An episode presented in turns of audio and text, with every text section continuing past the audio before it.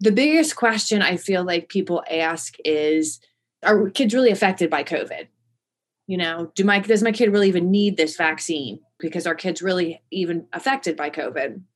And I think looking at the last year and a half, I think the answer kind of unequivocally is yes.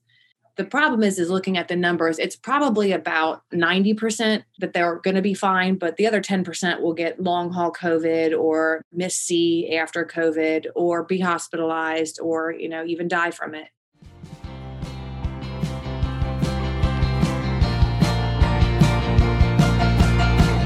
This is Sarah Stewart Holland. And this is Beth Silvers. Thank you for joining us for Pantsuit Politics.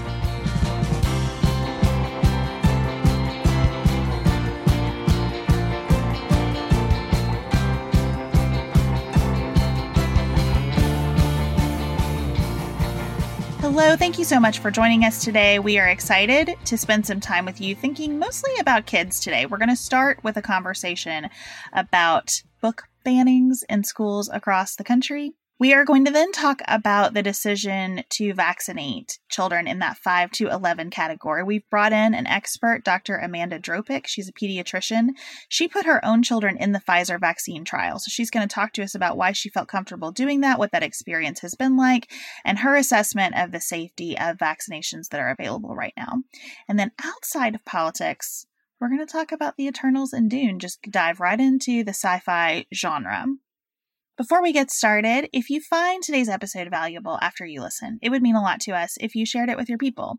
We know that many families are struggling through conversations about vaccines for that 5 to 11 group, for example, and we really think this conversation with Dr. Dropic is going to be helpful. So we just love and appreciate every time you share on social media when you talk about it with people in your lives. Apple Podcast now has that amazing feature where if you text the episode to someone, it will appear in their Listen Now tab because you've shared mm-hmm. it. So we hope you'll take advantage of that. And thank you so much for that support. Cool fact a crocodile can't stick out its tongue. Also, you can get health insurance for a month or just under a year in some states. United Healthcare short term insurance plans, underwritten by Golden Rule Insurance Company, offer flexible, budget friendly coverage for you. Learn more at uh1.com.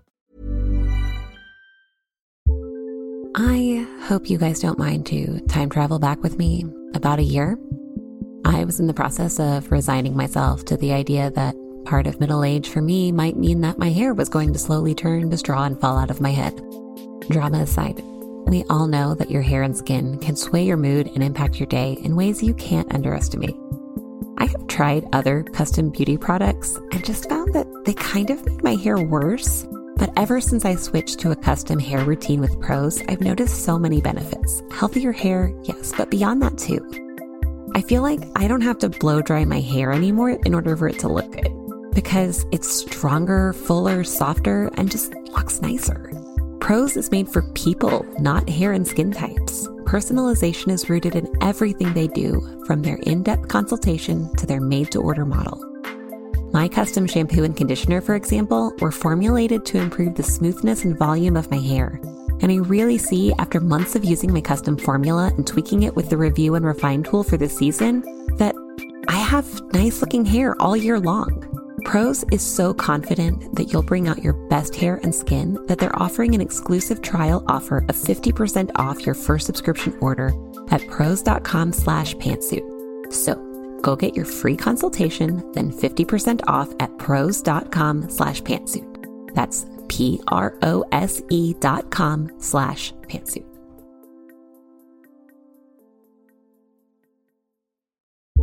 Traditionally, financial planning advice is either only for those who are already wealthy or salespeople calling themselves financial advisors who say they'll give you free financial advice but really just sell products to earn commissions.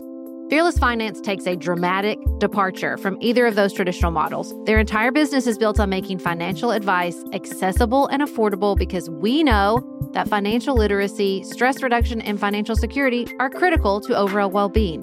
I'm a little bit obsessed with Elizabeth, our Fearless Finance advisor. I've had an array of advisors in the past who answered questions like Should we be spending less on this? with evasive answers like It depends on your priorities. Not Elizabeth. She answers with actually helpful guidelines you're spending more than the average family of five, or I'd like to see this increase by 6%. Uh, thank you. This is Fearless Finance's mission to make advice affordable and accessible. You meet with your planner virtually and they charge you by the hour. You only pay for the time you use down to a quarter hour. Their planners meet with you where you are on your financial journey, no judgment. Visit fearlessfinance.com today. You can chat with a planner for free to make sure it's a good fit, and you'll get $50 off your first planning meeting when you use the code PANTSUIT. That's fearlessfinance.com and use code PANTSUIT for $50 off your first planning meeting.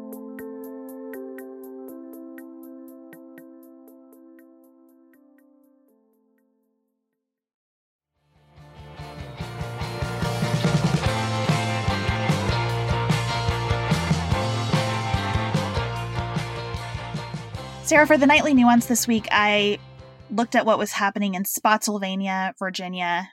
And the short version of that story is that two parents showed up angry at a school board meeting about books in their high school son's library. And they got themselves and the board so riled up that without any discussion or a proper agenda item or real investigation and opportunity to talk with I don't know, the, the school, the librarians involved, the board unanimously voted to rid the school libraries of sexually explicit content. And this conversation involved two board members endorsing the idea of burning books. One of them later walked that comment back.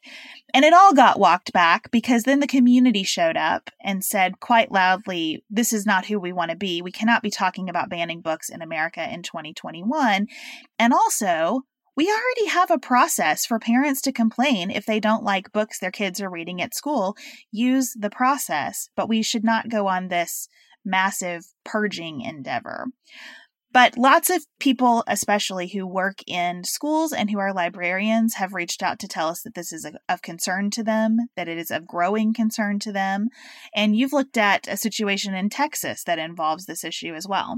Yeah, there's a state rep there who's just so happens, like just totally coincidentally, um, happens to be running for state attorney general. And he put forward a list of like 850 books that he want that he's going to launch an investigation for.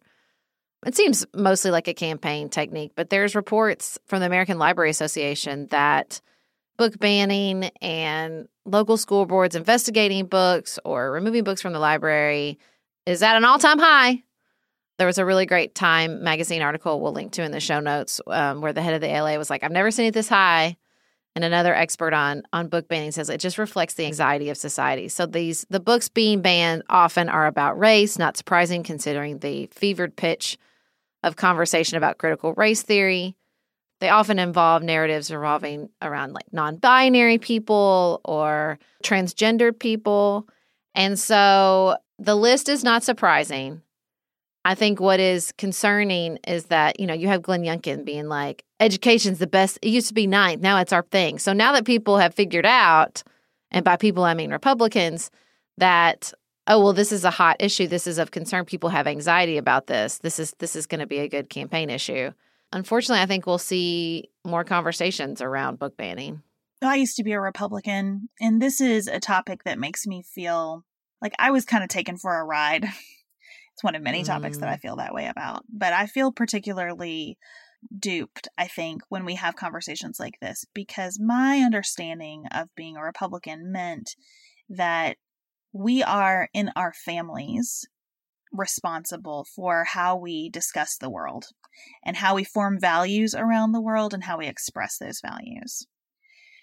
And so I fully support policies that enable families to show up at schools and say, I have concerns about this particular book for my student. Let's work through those concerns about my student. I do not understand parents showing up at a school board meeting and saying, because of the values that we have in my family, I object to these books for all students. Mm-hmm. That these books should not exist in the imaginations of all students because of what we think in our house. Yeah. That crosses such a big line to me and is the opposite of what I believed conservatism was about. It's really hard to take in. And the other piece that I bring to this, and I say this a lot when we're out on college campuses um, talking with students or when we're at community engagements, I just don't want to be afraid of an idea like, I don't want to be afraid of a book, no matter what's in the book. And as a parent, yeah. I want whatever's in the book to be something that my kids talk to me about and that we sort through, and that it's an opportunity for all of us to learn, even if what we're learning is we super don't agree with this book. this book is not yeah. where we are. I want to have that conversation. I don't understand wanting to actually remove from the shelf anything that is challenging or uncomfortable or even that's hostile to where I am. Yeah, that's what's so frustrating to me. It's not like these books are being required or required reading. They literally just like searched the library and said, "Oh, I don't like the I don't like the summary analysis of this book. Get it out of here." I can't fathom that mindset. You know, I'm real I'm real loosey goosey about books as a parent. there is there is very little that I would tell my son, even my 12 year old, you cannot read that. I was reading adult books in high school. I think it's like one of the best ways to let your kids sort of explore some tough adult topics. Remember when Go Ask Alice? Everybody was reading Go Ask Alice. Ooh, I still remember reading that book because it to me it's it's one of the safest ways, right, to sort of broach these topics or to let them to explore adult topics. And I mean, if I'm I'm giving all the grace in the world, I do understand that on the other side of the aisle, there is the sense that we're already outnumbered. The culture is already going in a direction that we do not like, that is either opposed to our family values or our religious values. I imagine it feels much like the way I talk about advertising, right? When I talk about, like, I love that moment in Supersize Me where he says, if you sat down with your kids at every meal and talked about nutrition, you'd still be 50,000 messages or whatever behind McDonald's. And I know they feel that way. I know they feel like we have to fight it in music, we have to fight it in movies, we have to fight it in TV and advertising. We should not have to fight it at school, especially even though that's not the case here with required reading. But to me, it's like you're not because they're trying to just remove them from the shelves completely. Like no access. There's just a part of me that wants to think like I can get there. I can empathize with how you feel overwhelmed even though I vehemently disagree with you. But, like, do you really think pulling material off a high school library bookshelf is going to keep that away? Don't you really think it's just going to, oh, I don't know, flag interesting material for your kids that might be interested in rebelling? But I think the truth is, like, there's no rational basis for this with regards to access, right? Like, it's really not about access, it's about taking a public stand. It's about asserting your values in a public way, feeling like you're pushing back against all the other public ways your kids take in values you're opposed to. And this is your chance to assert in a public way what you're opposed to. It's kind of another way, though, that that symbolic stance, which sounds fine, right? It sounds like that's part of living in a, a democracy, really shifts the burden to other people who have fewer advantages in life. So I'm thinking about the fact that I went to a school board meeting after our school board had seemed to kind of cave to pressure in the community not to have a mask mandate for this school year. At the next board meeting, the community comes out and all of the people who are not culture warriors spoke out about the importance of having kids mask until a vaccine was available. And all of those folks at previous meetings who had held the microphone talking about liberty and freedom caused people who have had children die mm. to have to show up at a school board meeting and recount that experience. And people who had children who were struggling with long haul COVID symptoms to have to show up at a school board meeting and recount those experiences. And we're seeing that around books now because Mr. and Mrs. So and so who show up very upset about what their son might be exposed to from these books. And to your point, as though those books are his first exposure to any of these ideas. But putting that aside, they're upset about what he was exposed to. Causes librarians, students, parents, community members to have to show up and recount the situation where a book saved someone's life because the book affirmed something for them that had not been affirmed before, or the book spoke to a painful experience that they needed someone to speak into. And at the local level, I fully understand that people have discomfort about some of what is taught in schools, and I think there are plenty of forums where we can and should discuss that. But I would like us to discuss that with some conscientiousness for how we shift that burden. Like, I don't think somebody who has been struggling with suicidal thoughts should have to say that in a school board meeting to convince everybody that a book is appropriate content to keep on the shelf. You know what I mean? Yeah, I think symbolic stances create tunnel vision. You're only thinking about how they impact you and your child. And you're not thinking about what's the impact on vulnerable teenagers of different identities than mine when I stand up and say, This is offensive to me. Who you are is offensive to me. Having merely a book written about your life experience is offensive to me. You know, I'm glad that they rolled this back, but the impact is the same. Every time we have this conversation, it's the impact. It's another drop in the bucket of how you are is wrong. What your life experience is is wrong.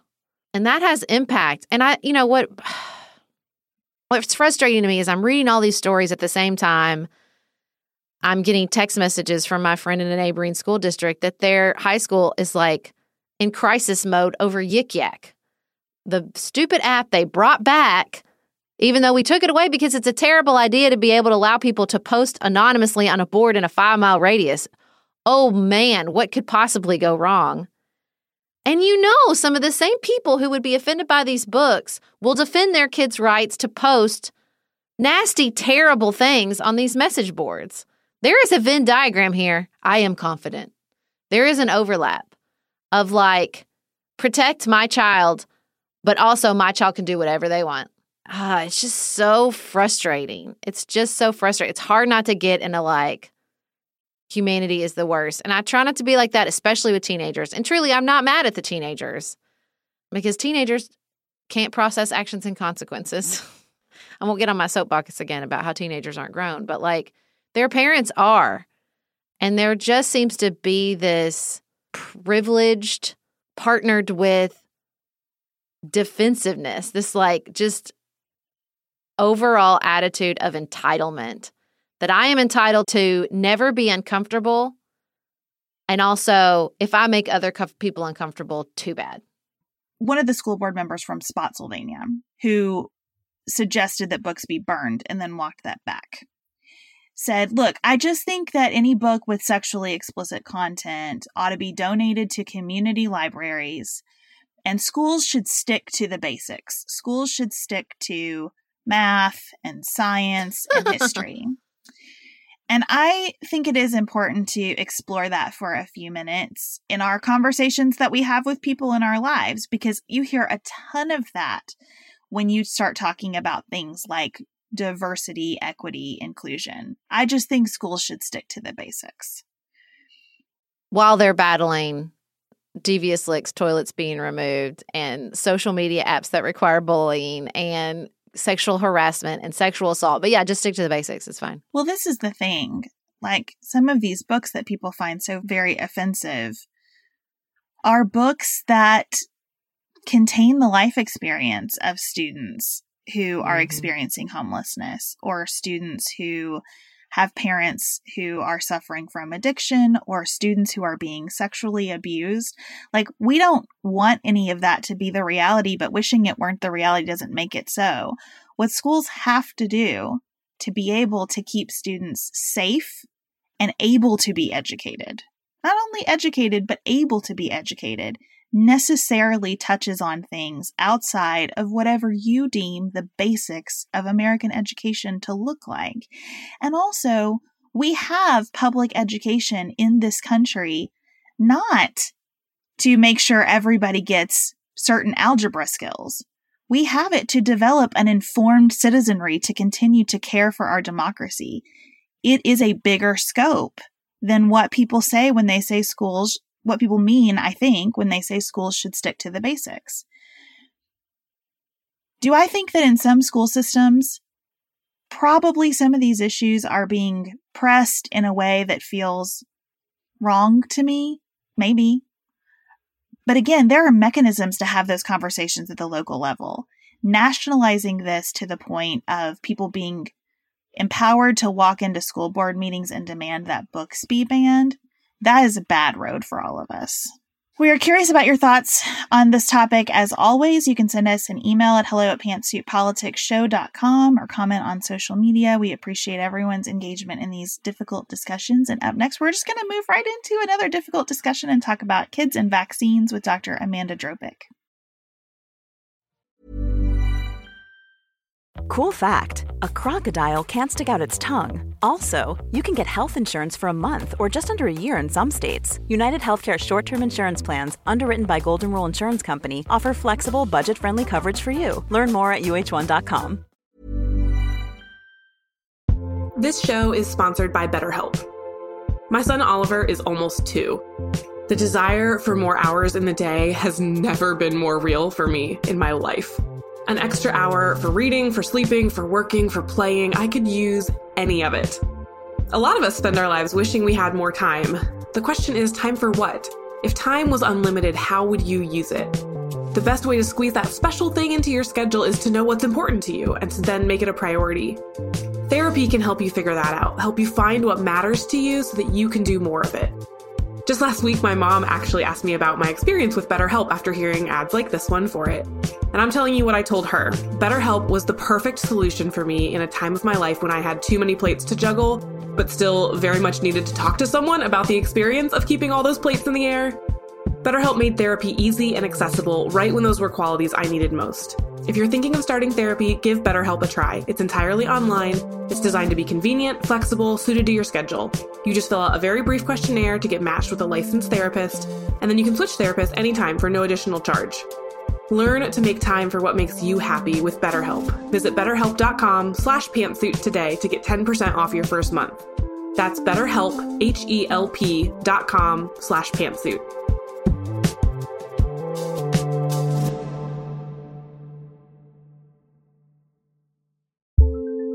Our phones for everything at this point, but did you know that you can use it for some sexy me time? Don't worry, your fantasies are safe with Dipsea. Just don't forget to use your headphones.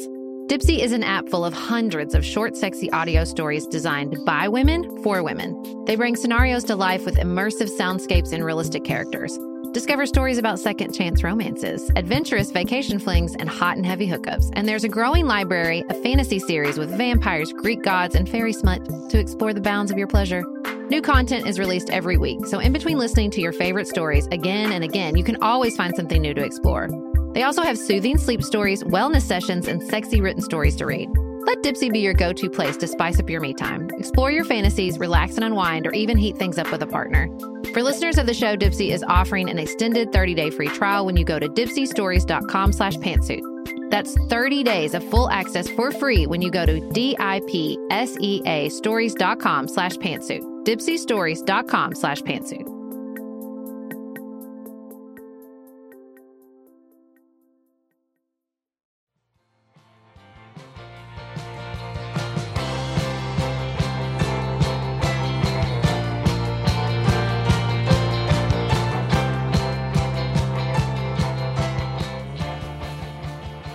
Dr. Dropic earned her undergraduate degree from the University of Kentucky and attended medical school at the University of Louisville. She works at Primary Pediatrics of Kentucky in Florence, Kentucky, and we found her to be so helpful in a conversation about kids and vaccines.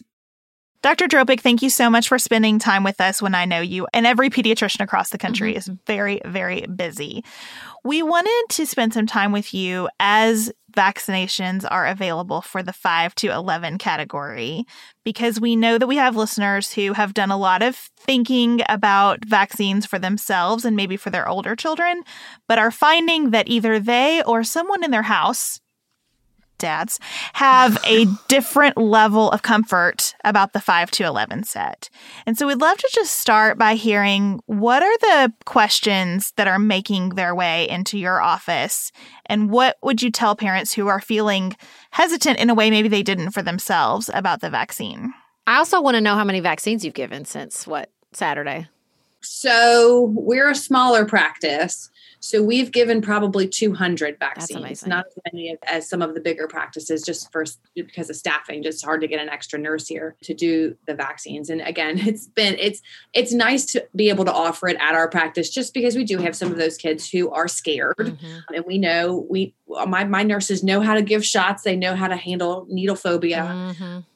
It's nicer than being able to go to you know Walgreens or, or Kroger, although they have the same vaccine there. But again, if you've got a kid who's who's nervous or scared, it's nice to be able to go to your pediatrician. The biggest question I feel like people ask is, are kids really affected by COVID? You know, do my does my kid really even need this vaccine? Because our kids really even affected by COVID? And I think looking at the last year and a half, I think the answer kind of unequivocally is yes. And you'll get people who will go, oh, but for kids, the, you know, it, it's 99.5% that, you know, your kid's not going to die or be hospitalized with it. And the problem is, is looking at the numbers, it's probably about, probably a little bit about 90% that they're going to be fine, but the other 10% will get long haul COVID or MIS-C after COVID or be hospitalized or, you know, even die from it. And if your kid's one of those 10%, what do you say to yourself? Because mm-hmm. that's what we get a lot of parents who come in who go, oh gosh, you know, they've got COVID. What do you do? And there is nothing to do for kids. Unfortunately, there is no monoclonal antibody, Oh wow. you know, you know, unless they're high risk. And even then, it's not really approved under 12 right now. So And I'm assuming same for the viral pill. Yes, there's yeah, there is there is there is no treatment for COVID right now for for children. You know, if they get hospitalized, they'll try steroids. You know, obviously oxygen and um, uh, vent if they need it. But uh, you really want your kid being in that situation. You know, where you go, oh gosh, there was something I could have done to prevent this, and I didn't. Looking at the safety and the efficacy of the vaccine, it it works well, and it's very safe if you actually look at the numbers, the funniest thing to me was there were five serious adverse events. None of them had anything to do with the actual vaccine. One was a kid who swallowed a penny because, you know, they're five year olds and that's what they do. What is that? How did that get registered as an adverse event? They have to register everything. Oh, just because it happened after the vax. Oh. So literally, so people don't really understand. This is this is a two year study. So when my enrolled my kids, we still every week have to register any symptoms. So every week we have to log in and say, "Yep, we're having no symptoms, everything's fine." Or if they have a fever or congestion, cough, anything like that, we have to swab them and send a swab down. So these are actually two year studies that they're followed for. So yeah, so they registered everything. So three kids broke bones.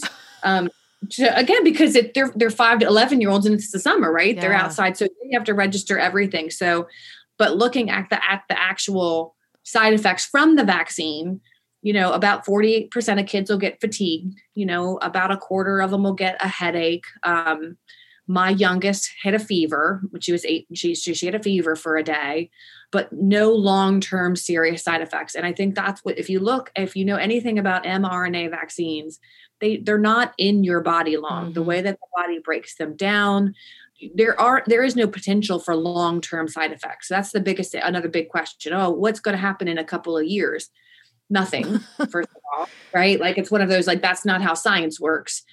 And again what's going to happen if your kid gets covid in the meantime and you could have prevented it? Yeah. that's the biggest thing. And i think for for a lot of people getting the vaccine is active right? Like mm-hmm. you have to go get the vaccine. So you have to choose that's a choice that you make to go get it not getting the vaccine and kind of let's see what happens if we get covid that's a passive choice. You don't have to do Mm. anything there. So there's no work required but then when you get covid a lot of people do fine with it but if you're one of the people who end up not doing fine with it and it could have been prevented that's what's kind of horrible. And you see those stories all the time about you know pregnant women who didn't get the vaccine and die or moms who or, or, or dads who didn't get the vaccine and leave behind four children both parents die Yeah. and you read those stories and you go gosh that could have been preventable. Mm-hmm. You mentioned this in passing, but your ears have probably been burning. I've been talking about you ever since our mutual friend Holly spoke of her pediatrician that signed all four of her kids up for the vaccine trial. I've used you so many times in conversations. I'm like, my friend's pediatrician, pediatrician, this is her expertise. And she signed her four children up for the trial. Just think about how comfortable she must be with both the efficacy and the safety of this vaccine if she signed her children up for the trial. Right. So I, had been following the Pfizer adult data for a while. And then when they were enrolling for the 12 to 15 year olds, I asked my children who were 15 and 13 if they wanted to. I said, you know, this has come out. Are you guys interested? Do you want to? And here it's run by Cincinnati Children's. And thinking about it, children's hospitals really are working to keep kids healthy. Mm-hmm. Now, financially, it actually makes more sense for them not to develop a vaccine for kids to get sick so and be hospitalized, and they make more money. But, you know, as pediatricians, we want to keep kids healthy, we want to keep them safe. So I talked to those two, my oldest two, about it, and they decided they want to do it. So for them, it was a vaccine versus placebo.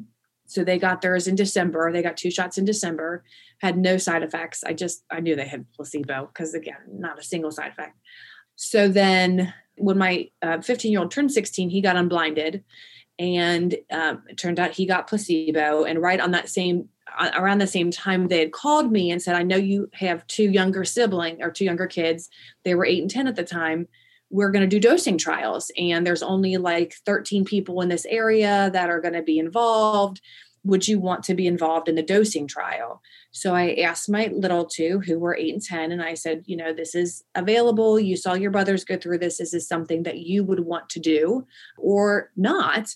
And even if you do it if you change your mind at any time you can change your mind. We don't have to do this they both decided that they wanted to do it. They knew that they were going to get the COVID vaccine. They ended up getting the adult dose. Oh, wow. So we were hoping for some cool superpowers, but no one's glowing in the dark.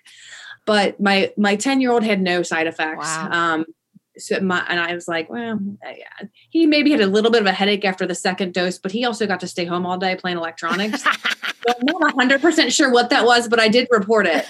Um, and my daughter, again, she had a fever um, after her second dose, um, which responded to some ibuprofen, and then she was fine after that. But as a parent, you know, I we know because the other two got unblinded, and so come about June, our whole family's been vaccinated wow. since June and knowing that yeah you can go to that birthday party you know? Yeah mm-hmm. you you can be around friends. We can start to do stuff. You can run cross country. You can play basketball. Yeah let's go to that maroon 5 concert. Like let's let's start to get our lives back.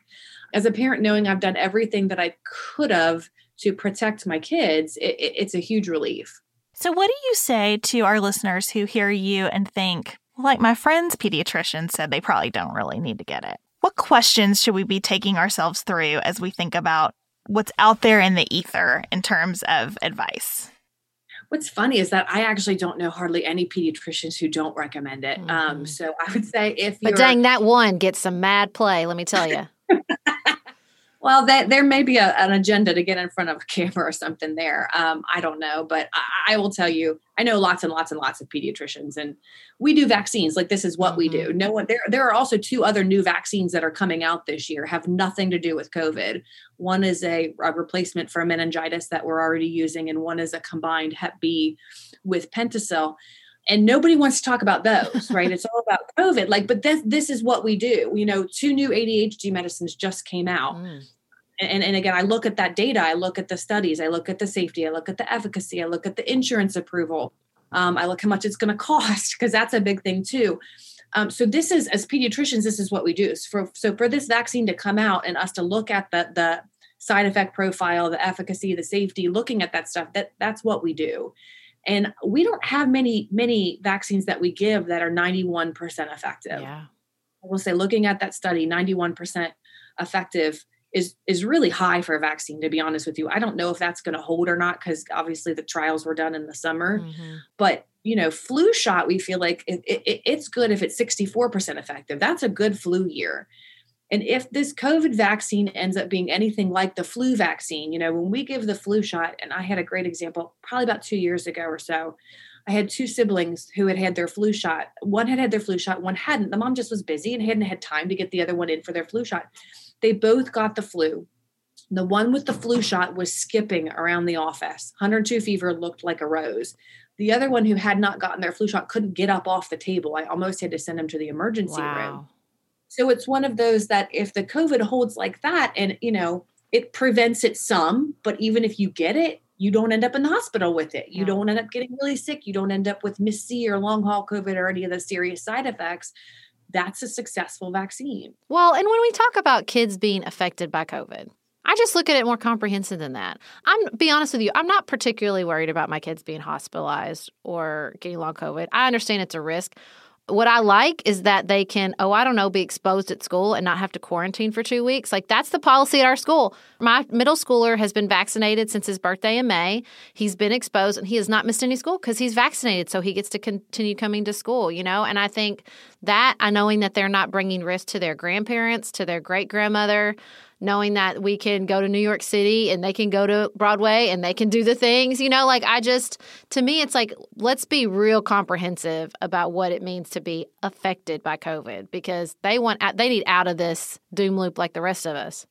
That's a great point. And I think what the, the other thing that pediatricians are feeling a lot of now that isn't quite being talked about as much as the mental health. Mm-hmm. You know, patients who have tried to kill themselves mm. since COVID because again, they, they, we've taken away school. We've taken away Peers. every activities that you have. We've taken away friends. We've, we've literally taken away everything. And so for kids to be back in school, there's such a huge difference in this in our area where the private schools who did go to school full time last year and the public schools who didn't, who were all virtual. Um, and kids can't learn virtually. I don't know that I could learn virtually, to be honest with you, but there definitely is something about the kids actually being in school and like you said, if they get exposed and they don't have symptoms, they can continue to be in school. Yep. Versus if you're not vaccinated, then you're quarantined, or there's a test to stay, which is, you know, then the kids get something yeah. shoved up their nose every day, which and and that's not really effective. That those numbers aren't really effective, but at least they're in school. And then you get, you know, you get exposed again two weeks from now. Yep. And then you have to do the same thing over and over and or over. Or you got a sick kid, like an actual symptomatic sick kid for 10 days. Pass on that too. Thank you. Or not even you have a sick kid, but as, as if your kid has to quarantine, working parents, mm-hmm. we have to, right, we have to take off work. Yep. Like, like I can't do my job virtually. God, and, and and honestly, what parent can really do a job virtually with a sick kid at home? That's almost impossible. Mm-hmm. So, um, just again, not the people who aren't missing quarantine again the kids who are actually in school and seeing their friends those kinds of things. It makes a really big difference for kids. Yeah. What do you say to families where the kids have had covid and they're asking yeah. do they still need the vaccine? Yes there's no question. All respiratory viruses it's like it's like the flu. If you get the flu shot you know do you, if you get the flu do you need to get your flu shot? Yes. There, there's many studies that have shown the best thing that to, to do not that you want to get COVID, but if you've had COVID and get a booster, that's going to be the most effective and most protected mm-hmm. that you can can be because again we know that having covid having natural immunity isn't going to last that long and isn't as protective as being vaccinated it's like a diverse portfolio of immunity you know you want it right. in your lymph yeah. nodes you want it in your bone marrow you want it you want it all the places well and and different you know say you got the alpha variant, you know, now delta variants coming around, and then I'm sure, you know, mu and zeta, you know, all of them are going to be coming down the road. The vaccine is the most broad spectrum protection mm. that you can get. Like sunscreen. Got to have that broad yeah. spectrum. That's right. And how do you deal with the like real misinformation? Like, what is the easiest for someone who's not a doctor scientific way to explain this does not affect your DNA? Please and thank you? well, I think you know you just have to understand how science works, right? It doesn't. This vaccine never goes into the nucleus where the DNA is housed, so you you you can't affect something that you're never inter- interacting with. I heard it described as a one way street, and that helped me. I'm like, oh, okay, got it, got it. It's a one way street out of the nucleus. Things don't go back in. never goes into the nucleus. Yeah, mRNA and it only comes out of the nucleus. So it's almost impossible for something like that to happen because that's just not how science works. Since you are a vaccines are is what you do every day. Is there any other vaccine developments or research that you're really excited about? Specifically, I want an mRNA flu shot. Is that coming anytime soon? Actually, what I would really like is an RSV. That shot. yes, that was my next question. That one again i do think if they could develop that that would prevent a lot again quite a bit of sickness and Mhm. hospitalization. And babies, the littlest of littles. yep so that one again because rsv is the same way. Nothing we can do. Like Mm. again hopefully your body fights it off. If you get really really sick and have breathing trouble you have to go to the hospital. There's really nothing that we have against rsv that really works. So again these respiratory viruses they're just tough because they mutate quickly so it would be nice if there was some kind of, of vaccine for, for RSV. That would be my favorite. So you mentioned that with your family vaccinated, you're starting to live in the world again happily. Where are you advising parents on masking post vaccination? Well, it would be nice if everyone masked all winter. That would be great um, because there was such a big difference with the kids wearing masks and also not in school last year. There was such a big difference. So, in here, the Diocese of Covington decided on Monday to go mask optional to let kids who, well, you know, see if they wanted to wear masks or not. And now, within a week, three different schools have had uh, COVID outbreaks, Mm. and they're now back in masks. Um, so I think for this respiratory season, I think it's reasonable to have people in masks until you can get all of the kids, school age kids vaccinated. I think again, until you can get the little the littlest ones vaccinated too. This respiratory season, it's it's going to make sense for people to wear masks while they're indoors. Obviously, if they're outdoors, I wouldn't worry about it, but indoors, I would. Now, come again April or so, when all respiratory viruses tend to go away. Kind of exactly what happened with COVID is going to happen again. This is what happens with respiratory viruses.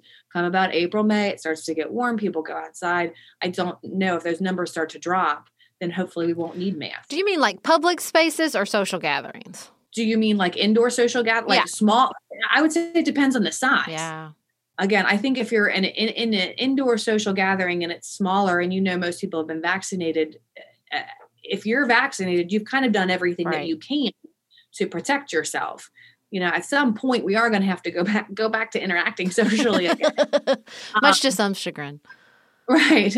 But so I do think again, um, if you vaccinated and you know everybody else around you, so if you're talking about like Thanksgiving and Christmas and where people are smaller areas, that's going to be fine. Um, I still feel like if you're indoor, say if my daughter's gonna be playing basketball, we'll go to a basketball game, but I ain't sitting by anybody. Which I yell during games anyway, so no one's gonna want to sit by me anyway. But um, you know, I do think having ki- I think masks for right now, and I think that's been proven that masks are are, are better than non-masking for right now. what are you telling the mothers and fathers and caregivers of the littles, of the five and under? Where are where are we at with those vaccines? What are you telling them to do in the meantime? Well, I know that the dosing trials are underway for the two to four year olds. I know that they've settled on a dose, which is three micrograms. Oh so that's wow, a okay. five to 11 year olds. So they know what dose they're going to use. And now it's just a matter of getting enough kids in the trials so that they can really uh, make sure, again, that it's safe and it's effective. The six month to two year olds, we're, we're, a little bit away. I think, again, the, the way that Pfizer's done it anyway, and I don't know about Moderna. I know a lot more about Pfizer than I do Moderna. I know that, again, that they're, that, so hopefully by the end of spring, I would love to see, again, the uh, two to five year olds data submitted and looking at that, make sure it's safe and effective, and then get approved. And then for the six months and under, I would love to have a vaccine by by fall of next year before going into respiratory season again. Well, and it's so interesting. So many of those babies are going to have immunity. I, all my pregnant friends are getting boosters because they're feeling really confident that will pass along to the newborn.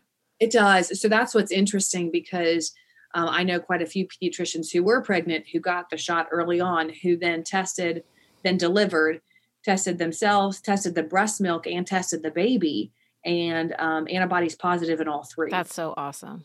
but the question is, and what you don't know is how Yeah. long is that immunity going to last for? Right. You know, so that's that's the real question. So I do think again, respiratory seasons. If, if we could get it before re- next respiratory season, I would feel a lot more comfortable. Well, Dr. Dropic, this has been super helpful. Thank you so much. Thank you for giving us your time when we know that all of our healthcare professionals are doing their very best and hanging on by a thread. And we just, we really appreciate it. If we can get through this respiratory season again at pediatrics, we'll be all right. So come about uh, April or so. We better see you we'll on vacation come around that time. Yeah.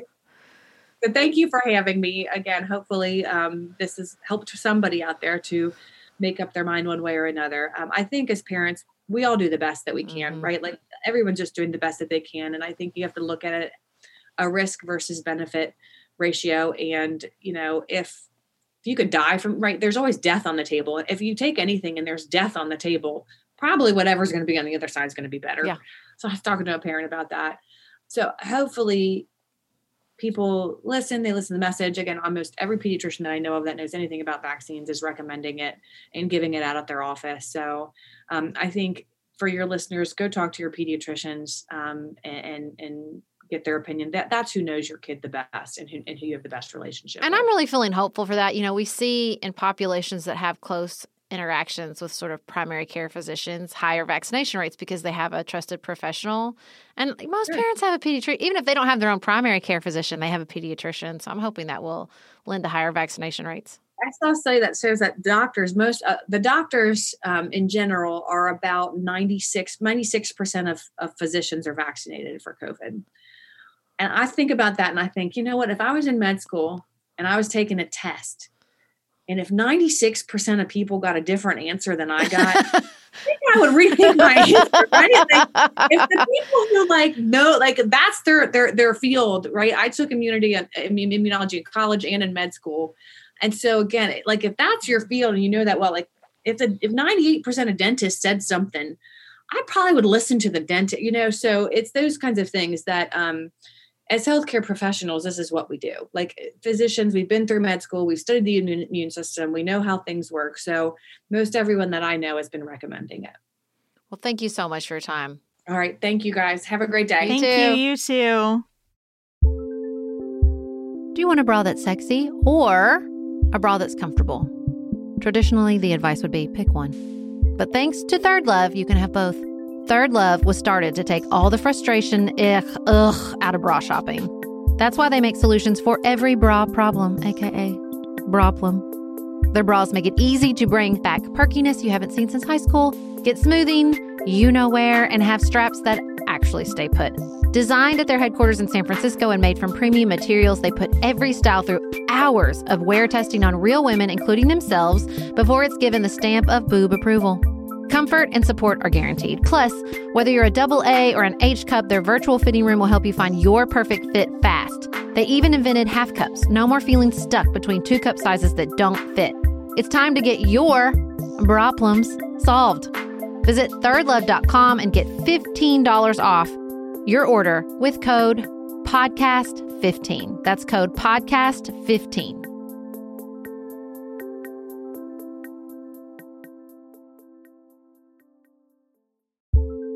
I hope you guys don't mind to time travel back with me about a year. I was in the process of resigning myself to the idea that part of middle age for me might mean that my hair was going to slowly turn to straw and fall out of my head. Drama aside, we all know that your hair and skin can sway your mood and impact your day in ways you can't underestimate. I have tried other custom beauty products and just found that they kind of made my hair worse but ever since I switched to a custom hair routine with Prose, I've noticed so many benefits. Healthier hair, yes, but beyond that too. I feel like I don't have to blow dry my hair anymore in order for it to look good because it's stronger, fuller, softer, and just looks nicer.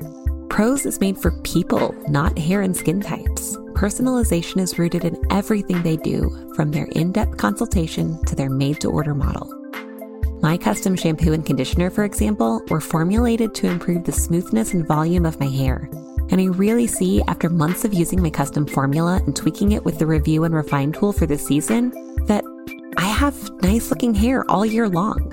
Prose is so confident that you'll bring out your best hair and skin that they're offering an exclusive trial offer of 50% off your first subscription order at prose.com slash pantsuit. So Go get your free consultation, then 50% off at prose.com slash pantsuit. That's P-R-O-S-E dot com slash pantsuit.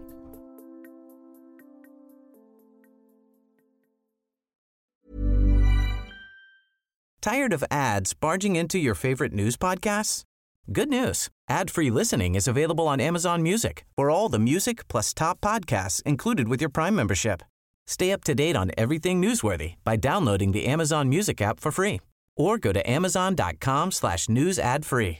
That's amazon.com slash news ad free to catch up on the latest episodes without the ads.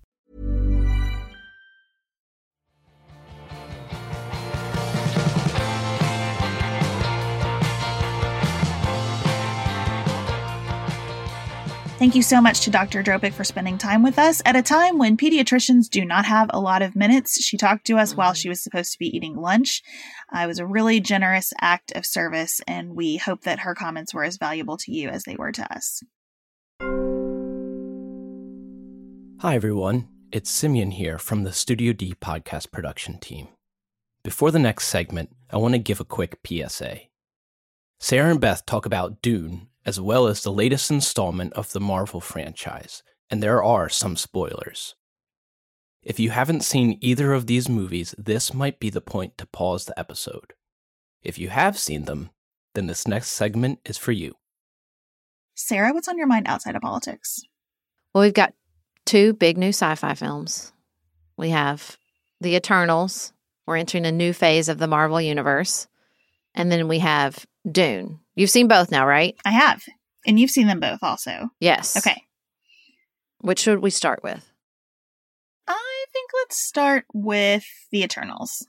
Because Okay. we've talked about Marvel a lot here on the show. So for those of you who don't know, we are both pretty committed to the Marvel universe. We dressed as Marvel characters for Halloween in both of our families. We've both seen all of the first phase. So not the first time I've dressed as Marvel characters in my Mhm. family. It's like the third or fourth time. So we enjoyed these movies as a as a general matter. What did you think of the Eternals? I thought it was boring. I was very bored. I think it just becomes more apparent the more you watch like the people who can do this and do it well. And now y'all are going to think that I've been kidnapped or my body has been taken over by some sort of alien presence because I'm about to say something really nice about Chris Pratt after being really mad at him a few weeks ago. I was reading something, a really great BuzzFeed article, putting the links about like, of course, people were going to get mad at him. It was coming all along. But they were just talking about like, he carries blockbusters. He makes blockbusters engaging in a way that is you you just don't realize how hard it is to do until you see people do it badly. But like he can do the corny jokes and and the slow parts of the movie and he carries them well. Jurassic Park, Guardians of the Galaxy, the Lego movie, I think he's about to be in the Mario movie. Like he does it and he does it well and I'm to give him credit. So does Robert Downey Jr., right? Like, I am thrilled to have Florence Pugh in this universe because I think she does it way better than ScarJo, who I also think is a little boring. And so there were people in this in Eternals in this new universe who I thought had that charisma and could do it marginally well. You know, Angelina Jolie is good at at being, I don't know, regal. Like I thought she did a good job. I thought the guy playing Gilgamesh with her, they they had good chemistry. They did it well. Unfortunately, I thought the two main Eternals, Sersi and Ikaris, were so boring, had no chemistry, and I didn't even think their powers were fun. So I really struggled with that part of the movie. I don't disagree with anything that you've said. I walked into the Eternals with very low expectations though, because I told myself this is going to be like a pilot episode. Mm. It's going to be an orientation movie. We're going to have to get to know lots of new people. We're going to have to kind of learn a new piece But I like usually Marvel like that part. universe. And I'm just to have to roll with it. And it's a lot of people. Like it's so many people. And it, I said to Chad after we saw it, there were moments when I thought, I wonder like how many times the directions given were just, okay, everybody stand around and look important. Because that was a lot of the movie, just all of them standing somewhere, having some kind of expression on their faces. So I thought it was slow. I I like the direction it's going. I think there's lots of room to work with. I really liked the character who used sign language. I thought she was the most engaging of the new characters who we met. I thought Angelina Jolie would do exactly what Chris Pratt does. And I think she played her part well. I think her part sucks.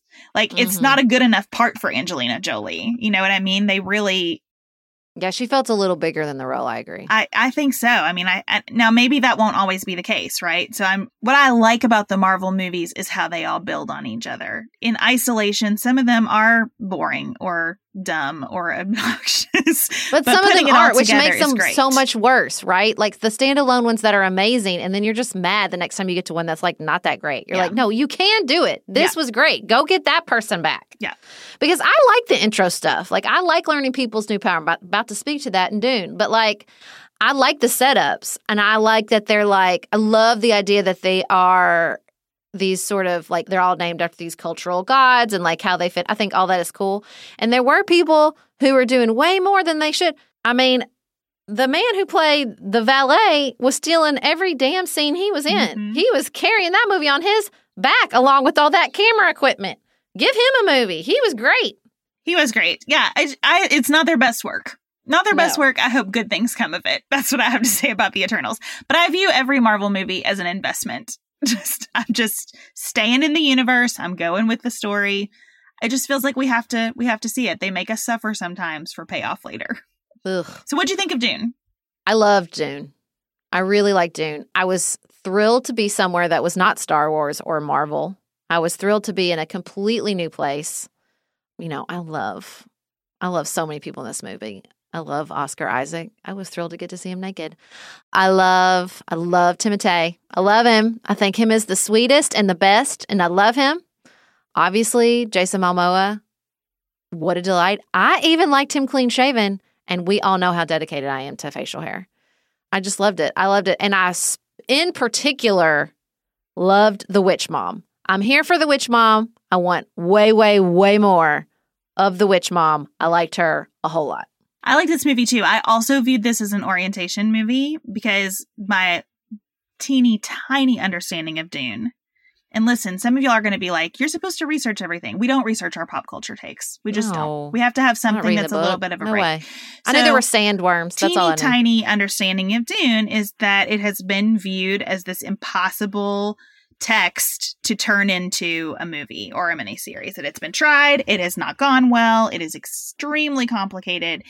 And so I understood going in that I would probably be lost in a lot of this movie and that there was a lot, there was going to be a steep learning curve for me to enjoy this universe. But I thought they brought us in, yeah, those of us who are uninitiated, I thought they brought mm us in really, really well. I am with you on the witch mom, the is it Bene Gesserit or whatever. I I want to know everything about these women and how they mm-hmm. control their reproduction and all these things. I think that's fascinating. I thought it was visually stunning. Dude, yeah, so pretty. And I thought that it also laid a foundation for so many themes that could go in so many directions. And I also kind of appreciated how right from the outset, no one was particularly good or awful. Yeah. There, it was I did, there were power actually, dynamics, but but there wasn't like my, this sweeping heroism. That is my only critique. I did not like that the bad guy Duke survived. The oh, spoiler alert. P.S. I did not like that that big bad guy survived. I was like, that's lame. I don't like that. I don't like it when the bad guy seems indestructible. I find that boring. It's not my jam. Like, that's why I loved Game of Thrones so much because they were like, ain't nobody safe. And I really like that. I think there's like, there's a real exhilaration when you feel like nobody's safe. So that was my only like, ooh, boo.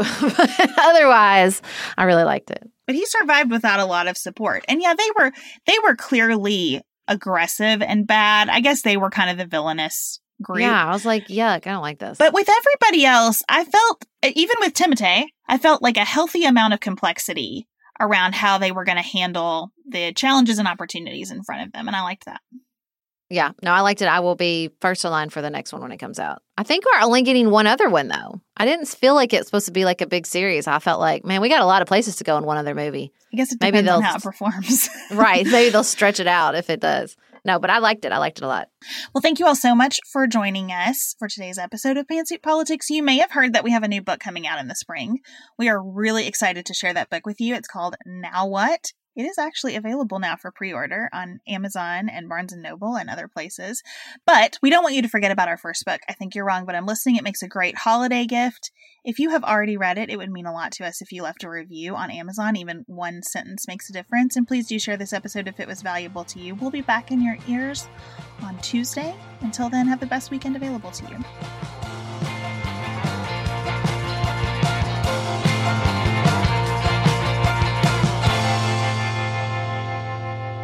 Pantsuit Politics is produced by Studio D Podcast Production. Elise Knapp is our managing director. Megan Hart and Maggie Penton are our community engagement managers. Dante Lima is the composer and performer of our theme music. Our show is listener supported. Special thanks to our executive producers. Martha Brunitsky, Linda Daniel, Allie Edwards, Janice Elliott, Sarah Greenup, Julie Haller, Helen Handley, Tiffany Hassler, Emily Holiday, Katie Johnson, Katina Zuganellis Kasling, Barry Kaufman, Molly Kors, The Creeps, Lori Ladow, Lily McClure, David McWilliams, Jared Minson, Emily Neasley, Danny Osmond, The Hesitons, Tawny Peterson, Tracy Putoff, Sarah Ralph, Jeremy Sequoia, Katie Steigers, Karen True, Annika Uvaline, Nick and Elisa Valelli, Amy Whited, Melinda Johnston, Ashley Thompson, Michelle Wood, Joshua Allen, Morgan McHugh, Nicole Berkless, Paula Bremer, and Tim Miller.